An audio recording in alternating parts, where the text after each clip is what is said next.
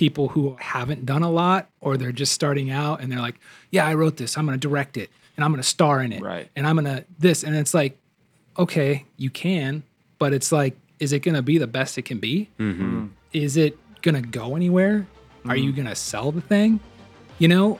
Or is it going to be a really nice home movie that you have that you show your friends?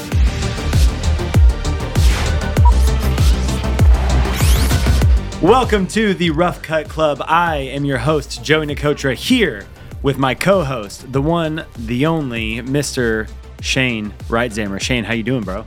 Good, man. I'm doing great. Good to see you. Good to be back in the studio on another episode of the Rough Cut Club. I love it, man. I love it. Well, today we have a uh, exciting episode with a good friend of ours. Uh, he is an actor, writer, producer, director, filmmaker, house flipper extraordinaire, uh, and business partner, I believe, with uh, even a previous guest that we've had on the show. Uh, welcome to the show, Mr. Nick Schroeder. Thank you. Excited to be here. Yeah, thanks for uh, joining us today. Welcome, uh, getting VIP access into the club. Now we're excited to have you as an as an official member. Member can't talk today. but- member. And that was an impressive resume. Like that was like he does everything, and he does it all very well too. We've had the pleasure of uh, uh, interacting on the actor front. He's been in a lot of uh, several things that we've had Yep. the opportunity to crew out on, and then uh, we worked uh, with and for Nick uh, on a show called uh, Reconciled, uh, Yep. if I remember right, and that was a uh, that was a blast with him and uh, Corey Cannon and Cinema Mammoth. So Cinema Story and Cinema Mammoth got to come together on that one. It was great. Yeah. Also renting out gear. So getting into the rental game as well, doing a little bit of everything, man. So super pumped to have you on and uh, just learn a little bit about you and your story. Very cool. Yeah, I I love what you guys are doing. It's been really cool to watch you guys kind of just get this from the ground up, and uh, I love it. So Thanks, I'm, man. I'm I'm really excited to be here, and I'm I love talking to you guys. So That's feel like awesome. we can man. talk for hours. for sure. Yeah, strap in. This could be a four-hour That's episode. right. That's right. So, um, man, for our guests that don't know you, uh, take us back. Tell us a little bit about your backstory, who you are, how you got into filmmaking, man. Man, that is a that is a big piece of luggage to unpack. but loaded question. yeah, I'll, I'll try to keep it as quick as I can. I'll give you the cliff notes. Yeah. Yeah. Um, I grew up in Minnesota. I'm a Minnesota boy, and I have been in love with movies since I saw my first film. You know, it was just something that I just instantly gravitated towards, and I always wanted to be involved with movies somehow. Didn't have a clue how to do it. You know, from small town Minnesota, and Hollywood is probably the furthest thing that you could imagine as a kid growing up where I grew up Um, but you know started making little films when i was like nine ten years old with the home sony camera get my friends together shoot little movies i'd write them you know edit in the camera you know like that was bad i got to rewind it and just record over it you know and uh, so it was just a blast i loved creating and and making my own little projects i would do stop motion animation with my little ghostbusters and my you know teenage mutant ninja turtles That's awesome. um, it was it was a blast and I and I loved it. And then when I was in high school, I was probably 15, 16, the first home editing software came out. So you could like buy editing software on your computer and edit.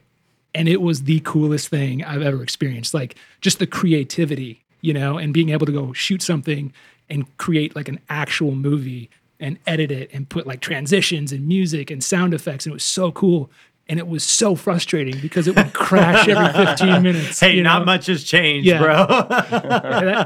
You'd spend like hundred hours on this thing, and I just want to export it, and then it crashes Yeah. and it doesn't work. But um, Shout but out to it. autosave feature. That's the thing. Yeah, we've come a long way. We I can, have. I can do that on my iPhone now. Yeah, yeah, You yeah. know, it's right. it's insane. But um, so I always loved it. Uh, didn't really know how to get into it. And there was this show on Discovery Channel. I don't know if you guys remember if you're old enough. It was called Movie Magic. And it was a show on Discovery where it was basically behind the scenes. And they would show you how they did all of these stunts and these effects. And I thought it was the coolest show I've ever seen in my life. And then when the DVDs came out, they had the behind the scenes feature on DVDs. Hmm. And I loved that more than I loved the movie, you know? So I always wanted to learn. I was always just so amazed by the art of filmmaking that and bring, what it was. you That know? brings me like you just unlocked memories from back Mm. when like DVDs would come out, and it was like you had the sections where it was like play the film or the behind the scenes Yes. film, and I forgot that they used to do that so often with movies, and it's not a thing anymore. I, I, it was such a good tell sign if you wanted to be a filmmaker if you did click that behind the Yes. scenes even sometimes before you even watched the film or you couldn't wait till you finished the film Right. so you could watch the behind the scenes and I would watch every single behind the scenes featurette that. they would have that's that's awesome I'm glad he yeah, brought that back up I'll, I'll never forget my first DVD was, um, oh my gosh, I just forgot. no, just kidding. Back up.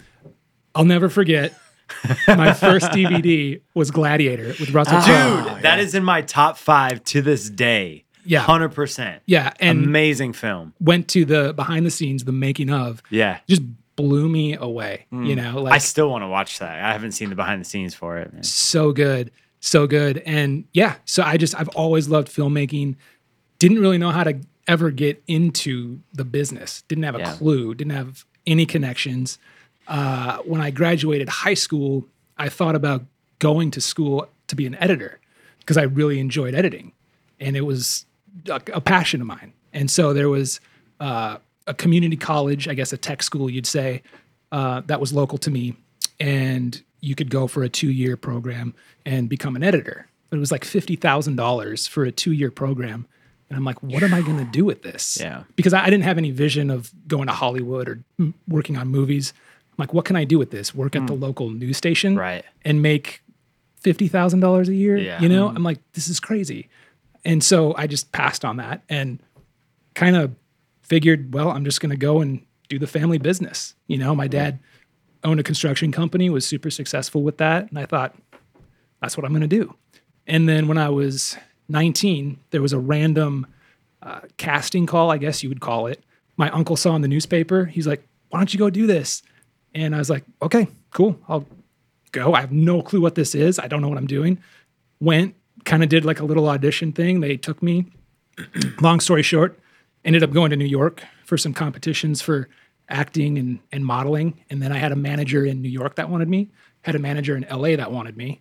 And I was like, oh, I'm, I'm all about Hollywood. Like, I, Yeah, I don't yeah, want to yeah. go to New York. You know, New York is theater, Broadway. I'm like, Right. no, I'm, I'm all about Hollywood. So I was uh, all set to go to, to Hollywood, move out there. I was 20 years old, got diverted down to Florida, actually, got into an actor's studio down there, started doing short films, started doing, I did my first feature. It's a World War II submarine movie. Nice. It's one of the coolest experiences of my life. And um, it, it was just a hard road, though. You know, even at 21, I'm like, what am I doing? You know, I'm like, am I going to be 25 just trying to be an actor? you know, like that's what I was thinking. So I had kind of made up my mind that I was going to move back up to Minnesota and start doing the business again. And uh, right when I made that decision, I got a phone call that I booked a pilot for a TV show. And so that reignited the the passion and um, kind of put a wild hair at my butt. And I'm like, Yeah. no, this is crazy, you know? Um, a lot of people on the pilot were from LA. So it made me want to move to LA. So I said, I'm doing it. And at 22, packed up the car, drove across the country to LA, and I spent most of my 20s in LA. wow. What a journey. Okay, so let me just back up. At 21, he's he's stressed. He's like, where where am I going to go with this? Which already- agency? He already booked Yeah. a Yeah. feature in a submarine. This is awesome, man. What a what a Yeah. journey though, and that's really cool. The experience that you had even at that early age. Yeah. And I actually, when I was in Orlando, I actually booked Never Back Down. And You're kidding. Yeah, so that would have been the first movie that I ever did, and I was over the moon, like so excited. Uh, that was like a huge movie. Yeah. They they loved me. They loved the audition. Right. Wait, So- which role was it?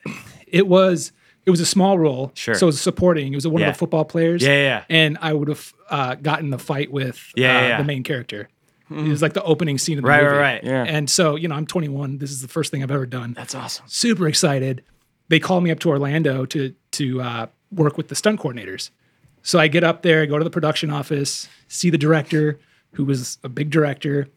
As I'm walking in, uh, Amber Heard's walking out, and uh, Cam Gigandet. I don't even. I never know how to say that dude's name. I think it's Gigante. Gigante. I think so, dude. I always called him Gigadant or Yeah, whatever. I'm like, Gigadude. I think it's Gigante. That's Yeah. nothing like it's spelled. But that's crazy. I think because Will Kaufman uh, just did a movie with him, and that's how he pronounced it. And I was like, I'm gonna pretend that I knew that, but I called him Gigadant or whatever forever, but it's Gigante. Yeah, no, it's crazy. like I knew him from the OC because the OC was like one of my Yeah, yeah, favorite yeah. shows.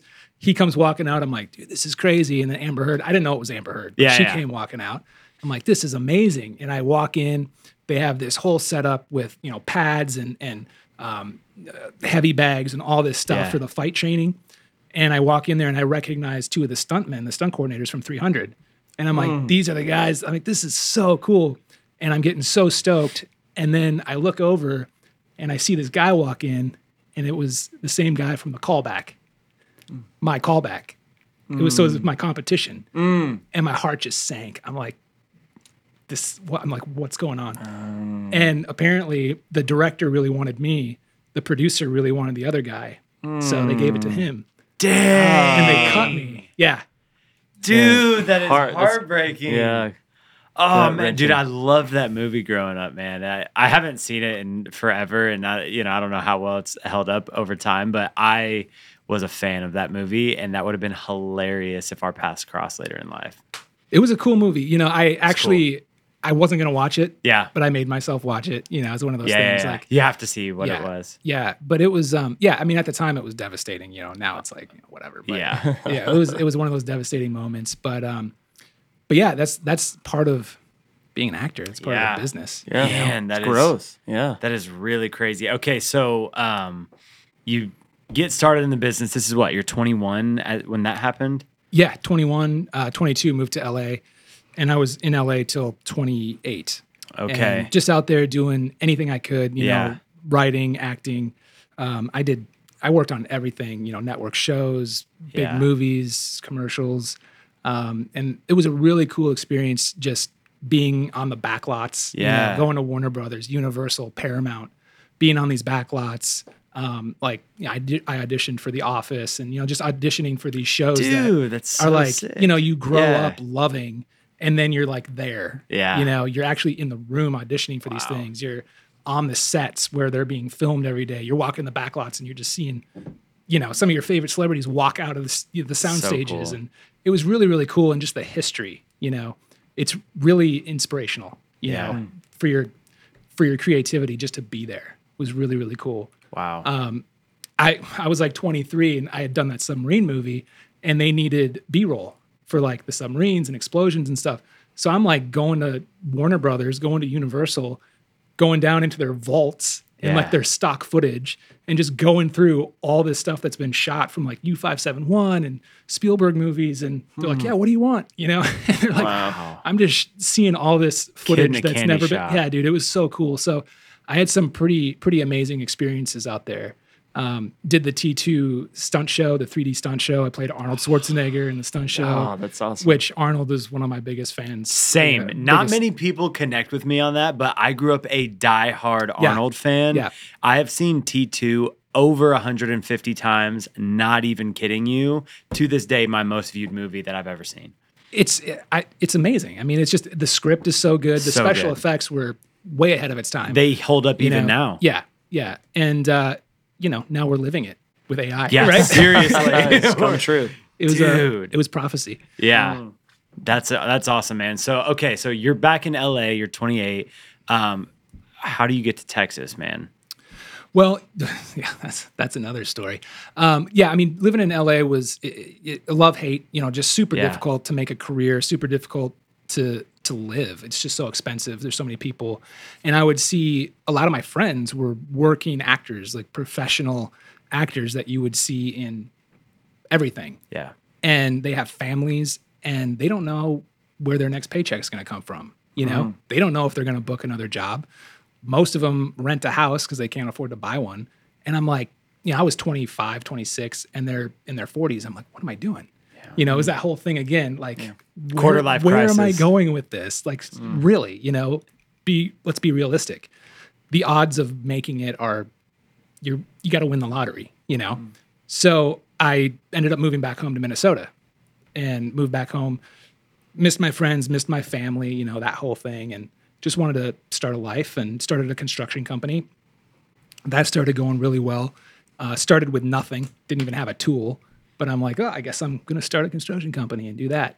And uh, God just totally blessed it, man. And like I said, every year doubled in business, and that was going really well. But I always had a huge emptiness because filmmaking it's a sickness dude it's whether you're an actor whether you're a writer it's like no matter how much you hate it no matter how much you want to quit you can walk away from it for years it it will not leave you alone. It's like it's like that ghost that just haunts you you know?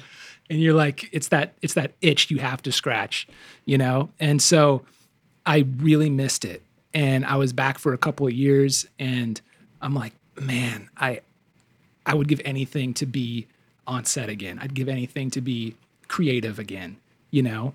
But i didn't know how. Again like i'm living in minnesota like what am i going to do? I'd audition for things here and there and you know every once in a blue moon book something but there was nothing going on in minnesota and, you know, I'd pray, I'm like, God, if you want me in the industry, you're to have to pull me out of here, you know, because now it's like I've got a business, I've got a career, I've got a home, you know. I don't know how this is to happen. And then I get an email from my business partner, uh, my investing partner in real estate, has nothing to do with the film industry. I mean, this this dude flips houses and you know buys apartment buildings, and he gets an email about a casting for I don't even know if I should talk about it. This this thing called mm. and so I got involved with this this up and coming what I thought was this up and coming streaming network and TV show. Got heavily involved. Um, the, the the dude even made me the CEO. I invested a ton of money into this thing. Um, had friends that invested into this thing. Turns out it was complete scam, like total fraud. And it's one of those things where it was like I wasn't naive. Like I knew I knew, you know what I mean, in the back of my mind, but you want it to be something. And I believed in the guy more than I believed in what he had, you know, so I put all my trust into him. Anyways, long story short, ended up being nothing. But through what was one of the worst situations that I had experienced in life, I'm now sitting here with you guys. Because had I not gotten involved with that, I never would have been in Texas. Um, we were going to set up our studios for that streaming network at Capernaum Studios. That's where we were going to have our offices. So he told me to go down to Texas, meet Tammy, tour the studios. Through meeting her, she cast me in Washington's Armor. Wow. It, on the set of Washington's Armor, obviously, I met you guys. Yeah. Met Corey Cannon, who was my stunt double for Washington's Armor, and the rest is history. Like, I think in 2021, I was down here 14 times for projects and just hanging out and visiting and doing different things. And uh, Corey and I always talked about we want to produce, we want to executive produce. Um, that's when Trey and Ariel, who were longtime friends of mine from from LA, I've known them for 16 years. I knew that they had shows that they were trying to do. Uh, really believed in them, believed in what they were doing, believed in their message. And I was like, "Hey, Corey, you, got, you want to produce a TV show?" And he's like, "Yeah, sure, I'll do it." And uh, we both had the means to do to do that. So we executive produced Reconciled, and through that, Trey and Ariel came out to Texas because we filmed at Corey's house in, in Fort Worth. They came out to Texas. I was able to tell them all about Capernaum Studios and my experience there. And uh, at that point, I had known Tammy really well. And they're like, man, we love it. We want to go look at it. We want to go see it. We want to tour it. So I brought them out to Capernaum Studios. They saw the sets. They met Tammy. They met the team out there. They're like, this is perfect for this movie we want to do. It's called Bringing Back Christmas. Like, it'd be way better to film here than LA. So they ended up bringing their film out to to Texas, and uh, we got to work on that, and it was amazing. It was an amazing experience. That's going to be in theaters uh, this this November. So it was just kind of one thing after another snowballed, and um, here we are. So And fun fact, uh, Nick and Corey reached out to me, and my daughter Kaya, who was probably four months at the time, played Baby Jesus in the film, which was I was super stoked. So, uh, but it was really cool to see you guys out there on that set, and then going all the way back to um, uh, content. uh, the content conferences. I think that's the first time I ever saw your face. And then uh, content, uh, I think it was 2019 or 2020, maybe it was. And the next thing I know, I saw you on Washington's Armor, you know, and cast. It was awesome, man. So it's that's crazy. I did not know all the backstory Dude, of I didn't either. how all that crosses and and came together. But like you said, man, that's a God thing. Like, you know, even through what seemed like a, a disaster, like, dude, look at all the success now. Like you and Corey are crushing it with Cinema Mammoth. You know, Ariel and Trey and what all the things that y'all are doing out here, and and you guys got to meet Cinema Story, which we're super Cherry on thankful top, for. baby. for sure, for sure. No, love you guys, but yeah, seriously. I mean, in in literally, what's it been? Two years, yeah. if two and a half, maybe. I went from you know doing construction, not thinking I'd ever be involved in film again, to I've ex- executive produced a TV show, which is on TBN now. I've executive produced a film, which we just sold, feature film, a monster thriller. Um, you know, worked on uh, bringing back Christmas, was production coordinator on that, which is going to be in theaters. And now, I mean, we've got a slate of four films that I'm really excited about, and things are just crazy. You know, I've got reality reality show so I'm working awesome. on, so it's it's it's incredible what's happened in in a very short amount of time. Dude, I have uh, literally a million questions that I want to ask you about so many different topics, but you've touched on like what your film journey was like almost a little bit out in LA versus what it's been like here in Texas, which I think is kind of an interesting viewpoint. You being both in the industry over there, which for everyone in Texas, the grass looks greener over there by, you know, like a long shot, but at the same time, you've gotten to walk and do both. Um, talk to me a little bit about what your viewpoint is on like the film industry over there versus over here uh, with you kind of having a foot in both you know states uh, and cities if you will for a, a season of your life Yeah, I mean, I, well, I think from my perspective is going into Hollywood, unless you are very well connected, or you have family members, or you have best friends who are in a position to give you a job or bring you in, it's almost impossible to break to break in. You know, I mean, you can you can throw rocks at the windows and you might get a crack every once in a while, but it's so difficult versus if you could be in like a Fort Worth or a Dallas or even, you know, Louisiana, some of these smaller markets where you can actually work, you know, and and build relationships and uh, you know, your career can take off. I personally I don't know that there's any benefit to to living in Hollywood anymore. Everybody I know since I've lived there has moved and left. Um, people don't want to be there anymore. I mean, you know, politics aside, everything that's going on in that state, people just don't want to be there anymore, and they don't need to be there. You know, they can move to to Texas, they can move to Louisiana or Georgia or the Carolinas or Kentucky. Now is blowing up. I just did two films in Kentucky last fall. There were six other films at the same time that were filming there I, and I had no idea. But their tax incentive is so great. Yeah.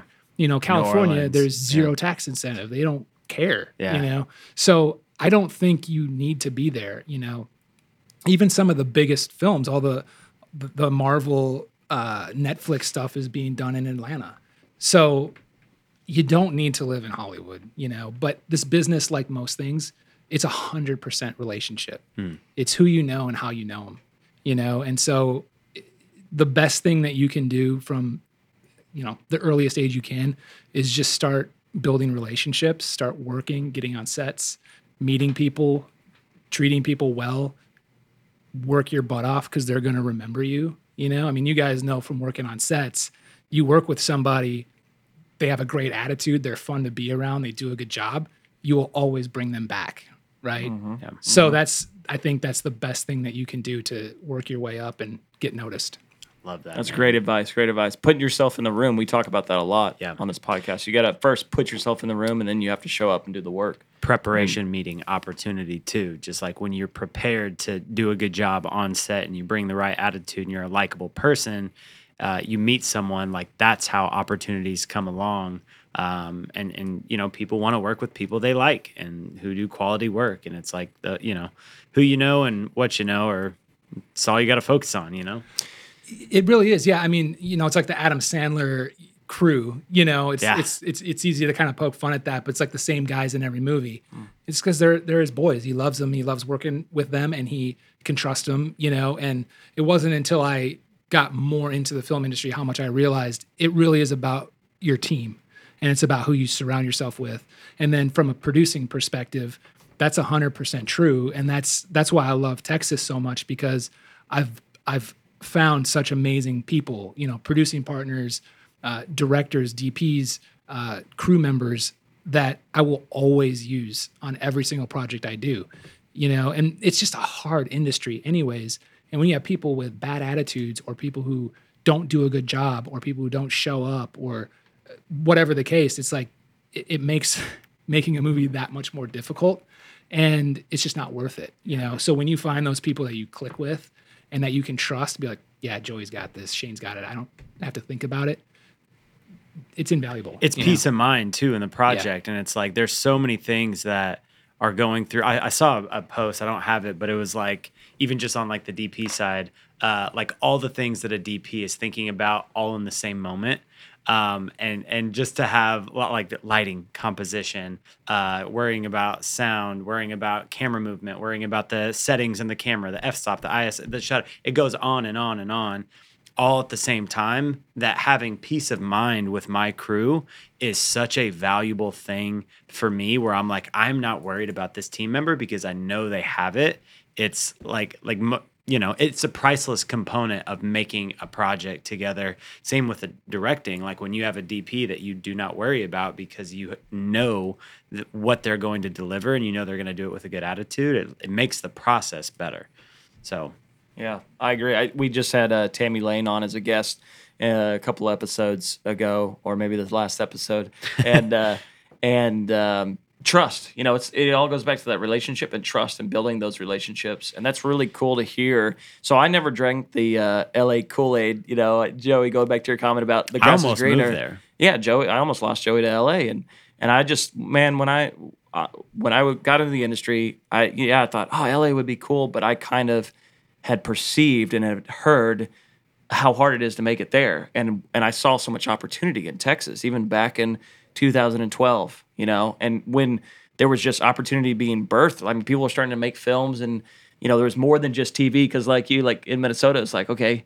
If I go to film school, what am I going to do? TV. That's Yeah, all that's yeah. that's all that's available. Or you move to LA or New York, right?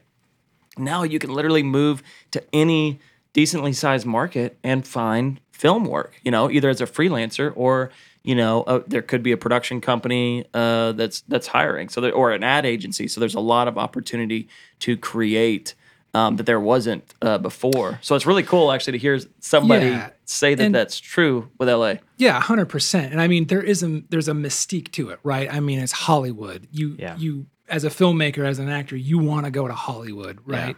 You have the stars in your eyes. It's it's a dream, and that's what it was for me. And it was really cool to experience it, and I'm glad I did.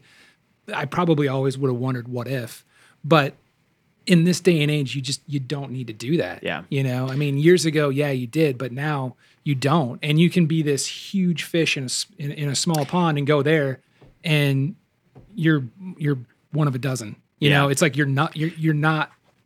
you know what I'm saying? Like, if, if you if you're watching the episode on YouTube, I still think in Joey's eyes he still has this little like, yeah, but Yeah, what he's like, if I, I went to do. LA? I saw it. I I, saw it. Yeah. I do. Okay, but I here's my, the twinkle. Here's here's my thing with it. I'm playing devil's advocate. I'm here in Texas, but I um by no means think I am like the hottest thing under the sun, but I I will say that in the sphere of people that I work in, I feel like a relatively medium-sized fish, if you will, in a smaller pond. Um where I do have a desire to be in the ocean with the sharks. You know what I mean? Like I want to learn from the most elite people that are out there and I feel like there's just like a home base of like the biggest fish in the pond that are working in LA. And I think that is my biggest like draw to it is that I want to be the dumbest person in the room again. Um and, and I'm not saying it in an arrogant way, but it's like when you go work on an avatar way of the water set and you're like i have no idea what any single piece of equipment in this room does and every single person in here is like an, a master of their craft it's like that is the one thing I do feel like is a little bit lacking. Uh, I don't even want to say a little bit. That is the one thing that LA still has, where it's like the biggest, coolest productions in the world still happen there, and I think that is the allure and the draw for me. But at the same time, I get more work here, especially in the commercial space, than you know a lot of people would out there, and so there, it's it's a give and take. Like I think you there's more opportunity here. Um, from from like a quantity financial sense but at the same token i think the the biggest productions in the world still happen in there with all the celebrities the music artists the you know the actors and everything and i think that is still like the draw I, I think we'll see a change, though. I think we're seeing a change now. I think, uh, you know, from Louisiana to Georgia, like you were saying, a lot of Yeah. this stuff is is, and even what we talked about on the other show, Yeah. with that studio being built, potentially being Right. built here in Texas. You know, there's some big, big things that are moving, Yeah. and I think you'll start seeing the migration of even some of Yeah. those. I mean, the studios exist in LA, right? Right. But I think that's why I'm excited about the narrative space right now because I think there's opportunity to come in and compete on these streaming channels with these studios. Yeah. I mean, you- you're selling feature films. You know, Yeah. you just talked Yeah. about that. Uh, yeah, and you've got you've got stuff coming here pretty quickly. Right. It seems like like it's grown in the last five years. It's grown. there's definitely a shift There's that's a shift, happening yeah, right And, now Yeah, I think it was down in Mansfield. Wasn't there like a 70 acre studio Yeah. they're looking at building? a 47 million dollar Yeah. new movie studio they're doing yeah, yeah. and I mean, like you got Austin, you got Mm-hmm. Houston, you got these things happening. So I think there's definitely a shift. And the thing with filming in in Texas is it's so easy compared Yeah. to filming in LA. right With the permitting, Permitting. and the, it's Yep. insane. It's like you want to light a candle, you have to have the fire department there. right You know, here it's like, oh, you're starting a fire. You know, what permit? yeah. we don't care. Do Here's some want. You know, gasoline. yeah. What do you need? More, yeah more Here's some brush, you know? Like- yeah right So you know, it's just easier. It's it's it's less expensive. yeah mm-hmm. So there's a lot of positives to it, but I totally I totally get it. You want the challenge. yeah You know, you, i do You want the challenge and you want to grow. And I mean, you're hungry. That's that's what Yeah. being that's how you're Yeah. successful. You know, like successful people, driven people. You're never really satisfied. right So you know, you're always gonna want that Yep. next level. yep And I get that. It's like Yeah. you want to be good at tennis, play tennis with somebody who's better Right. than you, right? So Right. yeah, I get it. But yeah, I think, you know, being based here, having the experience that you've had, having the, the, 100%. the career that you have, that can always happen. Yeah. You know, and you can always go out there for a project or Right. back and forth, make connections. So I mean, I do think it's helped me grow too in a lot of areas that I would have like it would have been a slower process to almost get to where I'm at in my craft. Um, just I have had an oppor- like more opportunity here to cut my teeth on some things that would have been harder to acquire that position or that role over there. Um, and so I think that, you know, while those opportunities exist over there, it's very difficult to get past being like a PA on one of those sets and, and actually climb the ladder where I've gotten to have the first world experience um, here, which I think is cool. But uh, again, not to make this about me, I want to. no, Well. I want to hear about uh, some of these films and the experience on those films. So the uh, the one that you just sold, Yeah. the horror film, uh, is it is it still called Shadow uh, Shadows Creek? Shadow, Shadow Creek. Creek. Shadow yeah, Creek, Shadow okay. Creek. Still called Shadow Creek. We actually just signed a deal yesterday. I think. Congrats. Yeah. So what's the uh, what's the plan for it? it? You know, how how are people going to see it? Is it getting So- distributed?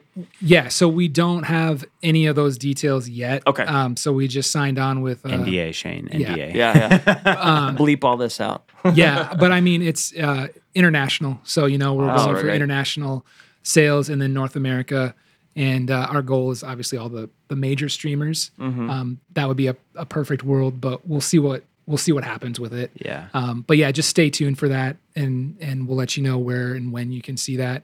But uh, yeah, I mean that was a passion project for sure. That was the first thing that uh, that I executive produced as far as a feature film. I uh, co-directed that.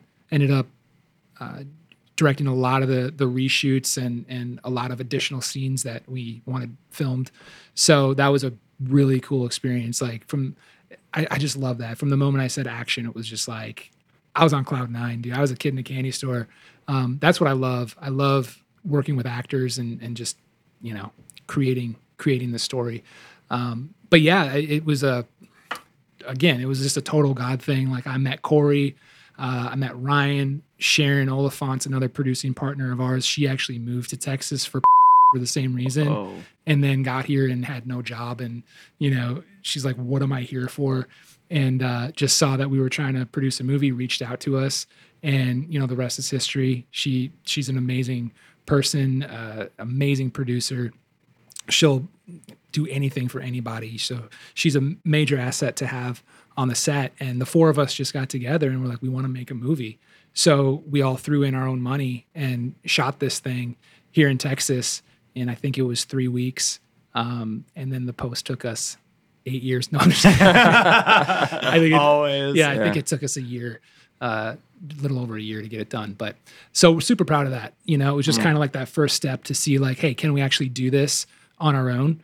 And Yeah. can we do it together? Can we work together as a team?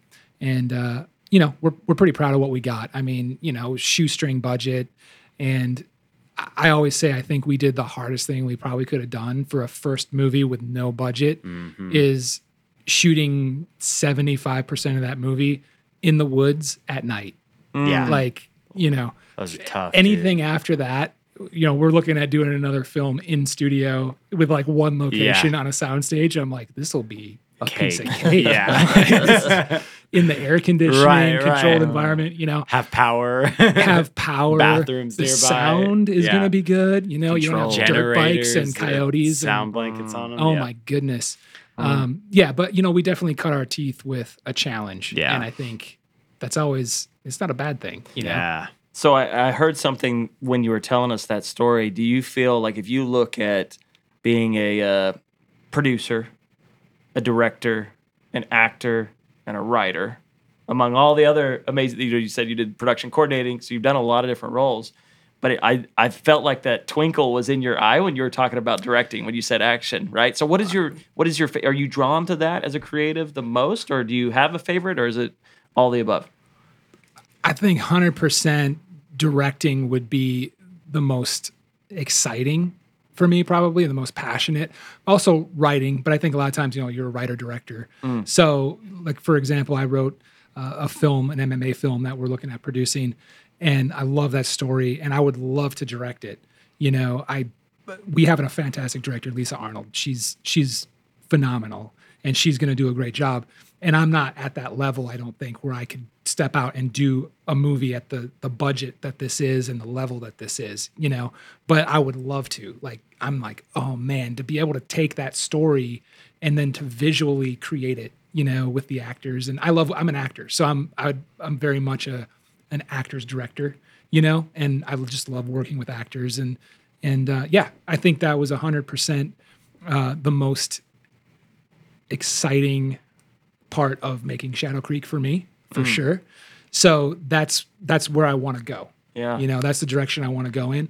But producing is is second to that, I think. You know, I'm again, I'm I'm an entrepreneur, I'm a business guy. I haven't worked for anybody in 10 years, you know, and I from in real estate, it's project managing, right? And that's what like producing is, you know. So producing really is just it's finding a, a script that's worth making, and if it's not worth it, turn it into something that's worth making, and then do whatever it takes to actually make that project happen. Hmm. And you see it from either an idea, a concept, a script, all the way through to the final edit and the screening.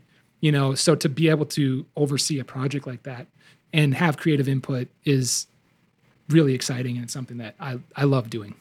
Something super commendable too is the fact that, like, knowing the right person for the job, even though you know what I mean. So that the film that you that that you wrote that you would love to direct, but you said, "Boy, you've got this amazing director, and I know that she's going to take us the distance." And I think that's for everybody listening, even me. That's that we all need to hear that because it's such a hard thing to do, especially Yeah. when it's your baby, right? Yeah. Yeah. It's your baby. It's you're passionate about it, whether it's your production company or a feature film or you know a position on set. But if you're not at that level and being able to realize that and let somebody else run that uh, to where you need to be while you Yeah. keep leveling up, which Yeah. man, that's that's awesome. Congrats on that. That's uh, Yeah. Well, that's very I think hard to do.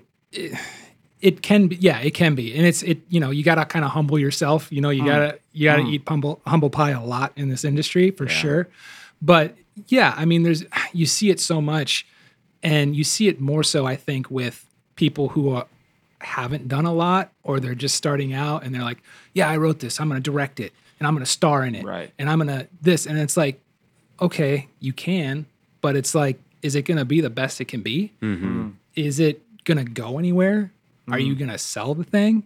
You know, or is it going to be a really nice home movie that you have that you show your friends? Mm. Right. I mean, what are you trying to do? You know, and it's like I'm an actor. I would love to star in these movies, but I'm not Brad Pitt. Like, mm. Right. you know, I'm not going to deliver a line the way he's going to deliver the line, and I'm not going to sell the movie.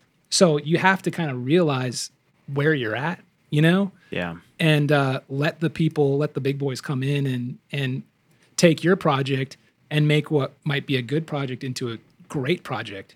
You know, Yeah. Well, and an actor will really make or break, you know, even just like the distribution side of it too. Like you can have an actor, just having them in that movie can really help sell the film. 100%, yeah. And yeah, it's it's a humbling experience to like write someone else into a role that you want to do. Uh, I, I had to do it one time as a DP where a project came across our plate and I had to like be like, this is for someone who's more qualified than me to execute this. Um, it was that one military project that came along. It was like half a million dollar NDA. 30 We can't talk about it either. But yeah, NDA. But it was like, dude, y'all are asking for something that I've I, I, do- I right. don't know how to like execute at a confident level. Um, where it's like there's someone out there who would be a better fit for it than I would, and it's it's Yeah. it's- Joey gotta- doesn't tell me no very often, but that was a uh, which was good. I was I was proud of you for telling me that too. That was uh, the right move. Same thing. I was like, I'm not directing this. Like Yeah. that's this is way above what I can do Yeah. for this commercial spot that they need to do. Yeah. But we were ready to produce it and you know pull the the Yeah. project together. Um, well, and and for me too, it's you know, yeah, I could. I'd love to put myself in as an actor, as the lead actor. I'd love to say I'm I'm the director, but it as a producer or as the writer, how great is it if I can bring in hmm. an A-list actor Right. who's going to be in my movie that I just wrote, that I'm producing? If I can bring in this great director, you know, it's to me that's more important or as important than it's not about me you know Yeah. I, I don't want to just put myself in something or put myself in a position just because i want to be in it i want to make the best film i can make hmm. you know so good. So, so talking about making films, like this is something you know uh, that I know that Joey and I are passionate about trying to get more into the narrative space, and I know a lot of our listeners as well. You know, whether they're in the commercial or corporate or, or wedding films or whatever they're into. Um, how what's the process look like, or or at least can you speak to your involvement of finding the you know what's the process from start to finish for you right from analyzing i don't know and sum it up in 30 seconds uh you know f- how do you how do you know if it's a good script? How do you make it a good script? How do you get the distribution? I know this is a whole master class but can you Yeah, speak to any dude. of the things uh, even just a quick Key tips elements that put that us you look for, yeah. put us in the right direction?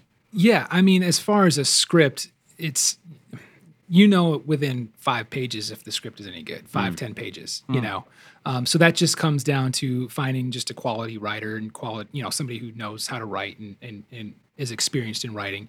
Um, you know so that's first. Is just like is there anything to this script?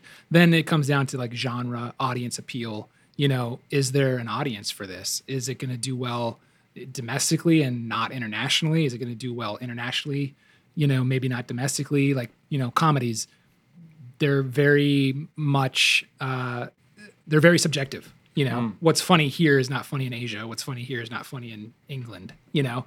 So comedies are hard to sell you know? Knowing what sells really well horror sells really well uh, sci-fi sells really well westerns sell really well you know? So trying to get the right genre uh, that's going to sell easily. And then it's just building out your package you know? And that's what we've really tried to do with uh, these projects that we've been working on, Punch Drunk specifically, is creating that package, attaching people who we have access to, we have relationships with, and whether it's six degrees of separation or it's somebody that we can just text or call on the phone. You know, getting Lisa Arnold involved, getting a director involved, getting uh, you know five-time Grammy-winning composer uh, involved, getting whoever we can that's going to add value to your package. You know, your pitch deck. Um, and I would be very careful about attaching people who aren't going to help you because you can attach all these people in these roles. They don't do anything for your project. You're kind of shooting yourself in the foot because you've already promised positions to people or roles to people that don't do anything, that don't push the needle. Um, and then going back to actors, man, it's like a chess game. It's the weirdest thing. But actors are commodities like anything else, like NBA players, like, you know, somebody could be really famous here. They're they do terribly in Europe Yeah. or in South America or what it's just the weirdest thing. But an actor sells your movie, period. It's just that's the truth.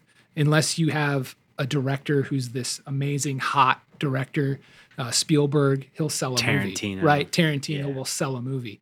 But aside from that, your actors are going to sell your movie, you know? Right. So you need those at least one, two roles in the film that are going to be uh, pivotal roles, you know, with at least 30% of the movie, you know, 30% FaceTime that are going to sell your movie. And when a distributor looks at it, they're going to say, yeah, I'll take it because so and so is in it. And that's a that's a difficult thing to do. But if you can attach those actors, um, then you have a really good, really good package. that was a, one of the best master classes I've attended, and you did it all in probably like three minutes. Great piece there. It's been it's been six months of that so far. It's just trying to get our Well, you're package crushing to the point where Yeah. You're crushing Yeah. it, bro. So, question on the Shadow Creek film that you did, did you have a, like a, a bigger actor in that, or did you kind of say take all we that had advice? Jordan Walker Ross from The Chosen and Washington's Armor. Yeah. No, Nice. Jordan, Jordan. Is Hey, but The Chosen dude. is a the biggest crowdfunded Yeah. film in history. Yeah. So it's not like a small uh, audience base there. Yeah, no, we- I love Jordan, and I would work with him any day. Um, he's he's in Punch Drunk as well. Um, we, you know, we, we really didn't. That was Yeah. it was, but it was such a small film. I mean, our budget was so low. Yeah. and it's a genre that sells. You mm. know, it's a monster movie. Right. It's a it's a thriller, and that's why we did that. Yeah.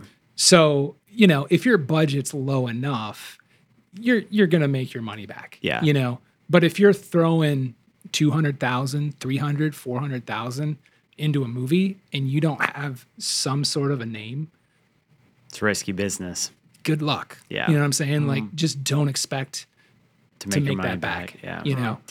Um, you know, but if you're down at like 40, 50, 60,000, even Yeah. 100,000, Yeah. if you've got the right genre and you're a good filmmaker, I mean, it Right. can't it can't suck, Right. but it looks good, sounds good, acting's great. You have a good story. You could probably make your money back, you Yeah. know, through minimum guarantees and Right. you know international sales and selling to as many markets as you can. Yeah. you, you'll probably be okay. So Cool. you, you really got to pay attention to your to your budget and how much you're putting into a film. Love it, man. So, what? Talk to me a little bit about some of the challenges that you had to overcome um, with that movie, and just uh, some of the like hard lessons maybe that you had to learn, or things that h- how you grew from that project. Oh man, I mean, it was it, just countless ways. You know, I mean, you guys know you show up to set, it's like, what's going to go wrong today? Right. You know, and I just think the biggest challenge was not having the budget. You know, you can only do what you can do, and we had a fantastic crew. You know, the people that we had, and they were working long hours. We tried to keep it to like eight hours because you know the pay wasn't great. You mm-hmm. know, we're not paying them super well for a 12 hour day. So we're like, let's try to keep this to eight hours. We never made a day. I mean, we were 10 hours, 12 hours. Some of them were longer, shooting nights. You know, Yeah. it was miserable. So like Yeah. I, I couldn't give enough praises to the people that we had involved really that cool. they stuck with us. And that's one of the biggest things is as a filmmaker, as a producer to to know that people want to work with you again. Like for me, that's so important as an actor, as a director, as a producer, whatever it is. Like I don't want it to just be about the end product. Right. You know, people are more important than the end product. So 100%. we want to make sure, you know, and CinemaMammoth, we always want to make sure that people feel respected, that people feel appreciated, that like because making a movie is super hard and it's not always fun being on set, you know, and especially if you've got rude people and you've got, you know, directors that have egos, whatever it is, Like we don't want that. You know, we want to make sure that people enjoy being there, have fun, have a good experience. And I think everybody on that film did, even though it was so difficult. You know, one of the hardest things that we could do. Everybody was just happy to be there. Yeah. You know, and enjoyed it and wanted to come back and want to work with us again. So to me, that's a win.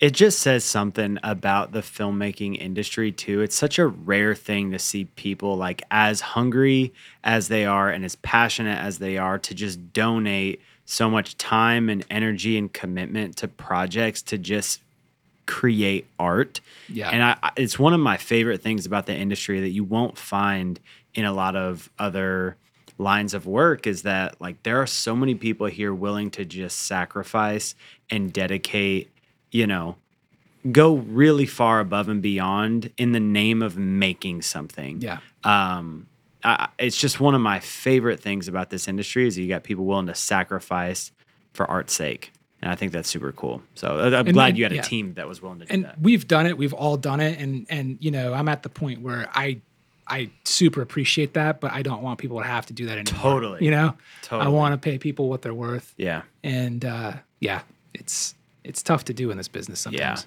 Well, man, I have so many more questions, but I feel like we're we're gonna inch our way towards the the end of the segment. So I got um, five questions that we'd like to ask every guest while they're on the podcast, uh, and I'm gonna start by if you could go back and do it all again, what is one thing that you would do different?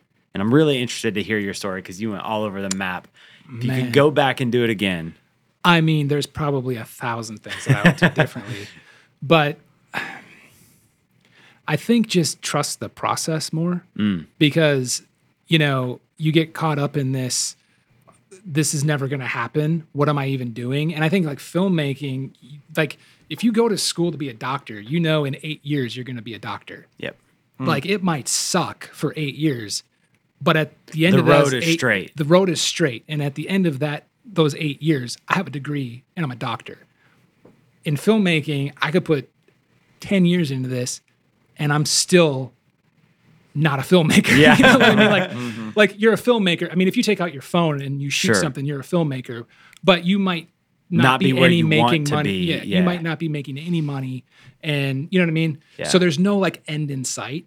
But I think so that for me always was super discouraging, and I just didn't. You you I couldn't see the future, if that makes sense. But looking back, it's just the everyday, the little steps, the choices you make, the the habits you build, just working at it. Eventually, like for me, I say, oh yeah, it's a super fast process. It's been like a year, two years. All these things are happening. Well, yeah, it took 20 years to get mm. here, you know. And it's like those overnight successes. Yeah, it looks took like 20 it- it years to be an yeah. overnight success. Yeah, it took you 20 years to be an overnight. So Yeah. I think it's just trusting that process of like, yes, this will happen. You know, it will work out. I have no clue how, but I'm going to just keep doing this every day. I'm going to keep whatever it is, writing. I'm going to keep shooting stuff. I'm going to keep editing, you know, and eventually that opportunity will come, you know, and you'll look back and you go, wow, how did I get here? heavy, good, heavy stuff. I Love it. love it. I'm inspired. I want to like go out and create something right now. Yeah. but um, man, so what excites you most about the current film industry or market? I think the opportunity. I mean, you know, there's a lot to be said about the streaming networks and how the entire industry has changed. I mean, completely changed. Um, you had four major networks before. Now you have 20. you know, I mean, to where you can watch shows and TV. It's almost it's overwhelming, but the opportunity to get your projects out there and the the amount of streamers that need content, I think is easier than ever for you to get your project out, get your project seen. So, you know, that's really exciting. And just the where we are with technology to be able to create industry standard movies with almost no budget now. Hmm. You know, I mean, in the 90s, it would cost you 100K just to rent a camera and film. You know, it was impossible to for an indie maker, filmmaker, Yeah. To make a quality Let film alone the film stock that you the, were f- using. yeah, to- to create the lighting, the Yeah. just you couldn't where and where do you even get it? yeah. Mm. Now, you, literally, you can take out your iPhone and shoot a movie. Yeah. and it's going to be in 4K and it's going to look pretty good, you know, and you can edit on your iPhone, edit on your laptop. So there's really no excuse to not do it. And there's no excuse not to make great quality films. So I think it's just super exciting that you have the opportunity to do it and there's an outlet, Mm. you know? So good, man. Yeah, there's definitely more accessibility from like every angle now than ever before, and there's more demand than ever before. So, like, even just like the lights that Aputure and Godox are creating that are like bi-colored 1200, you know, LED RGBW lights that are like, dude, this is and at the price point that you're doing it at now, it's like the lighting is cheaper. Cameras, you can go out and get a little Sony FX3 for like three grand or thirty five hundred bucks, and Netflix has approved it. And you know, it's like the accessibility to make films for all of these different distribution networks, and then even self distribution now, which is a whole other conversation that Shane uh, gets excited every time we talk about. but um, yeah, there's definitely more demand than ever before, and it's it's an exciting time to be a filmmaker. For sure. Um, what is one piece of advice that you can give on top of the other hundred pieces of advice you've already gave uh, to filmmakers who are trying to grow in their craft or the business? you just got to do it. I mean, it's the the ten thousand hour rule, right? It takes ten thousand hours to be a master at something, whatever that is, and you just got to do it. If you're a writer, you got to write, and that's the for me that is so hard to be motivated. I mean, I've written probably six, I've probably done six feature films, and um, and again, it's been what seventeen. I started writing when I was nineteen, and now 17 18 years later i'm actually getting one made. So it's like you gotta just you gotta keep doing it though. You know you gotta hone your craft. And like we just talked about as a filmmaker there's really no excuse to not do it because you can use your phone. You can whatever. If Yeah. you want to be a filmmaker learn how to shoot learn how to tell a story learn how to edit you know and just do it over and over and over and get as good as you can at it. And eventually you'll get noticed you know and and, and again you know success is when what opportunity meets preparation right? So when that door opens when that opportunity is there you want to be ready. Yeah. So good, man. Um, where as an industry are we headed in filmmaking right now, and what should we be focusing on? oh man where are we headed? I dude if i knew that i don't know where we're headed to be honest with you. Um i well we could go a couple different directions with this. Um i think that i think personally and i'm, I'm just going to talk about like genre. I think we really need a lot more uh, family oriented shows because there's the stuff that's being made you can't watch with your family. Like families can't sit down and watch it you know? Um, and there's a lot of stuff that's either maybe it's made for kids or it's made for adults.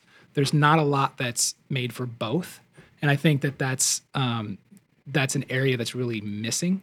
So i think and there's there's several things that we're working on that we're trying to do that it's gotten really good responses because platforms are like, yeah, we need that, we want that, and families love that, right? They they love content that they can sit down and and watch together as a family and spend time because you know, let's be honest, that's what most people do now is they, they sit in front of the TV, right? So if they can do that as a family, uh, it's it's a win win. So yeah, I think I think that's where the focus should be, and I think if you can do that, you're probably gonna have good opportunities to get uh, to get it out there and get it seen. I love that perspective. I haven't actually thought about that as much. Um, but it is so true that, like, I mean, you think back 10, 15 years ago, there were so many more family oriented, sit around, just like wholesome pieces of like TGIF. Thank Yeah. God it's Friday, right? Remember that? Dude, just wholesome pieces of family like content that we have gotten away from without getting too political on the on the show. But Right. Yeah. Yeah. I just think I, I think that's a huge area uh, that's that's lacking, and and uh, I think there's a lot of opportunity there. That's good. That's insight right there. Uh, last question um, from our uh, five question. We needed like a, a name for these five questions. Um, well, that, that's The rough for the- five. Nope, that's a That's veto. not it. The rough cut five. We'll keep working on it. Keep working on it. Um, who is one filmmaker that you admire and why? I, off the top of my head, I got to say Tarantino because, you know, the dude only does what he wants. Facts. You know, Facts. I mean, and to be that disciplined is pretty impressive to me, you know. And obviously, not everybody, I mean, how many people have that luxury? But to just say, I'm going to do what I want to do, and he's true to himself and his art and his craft.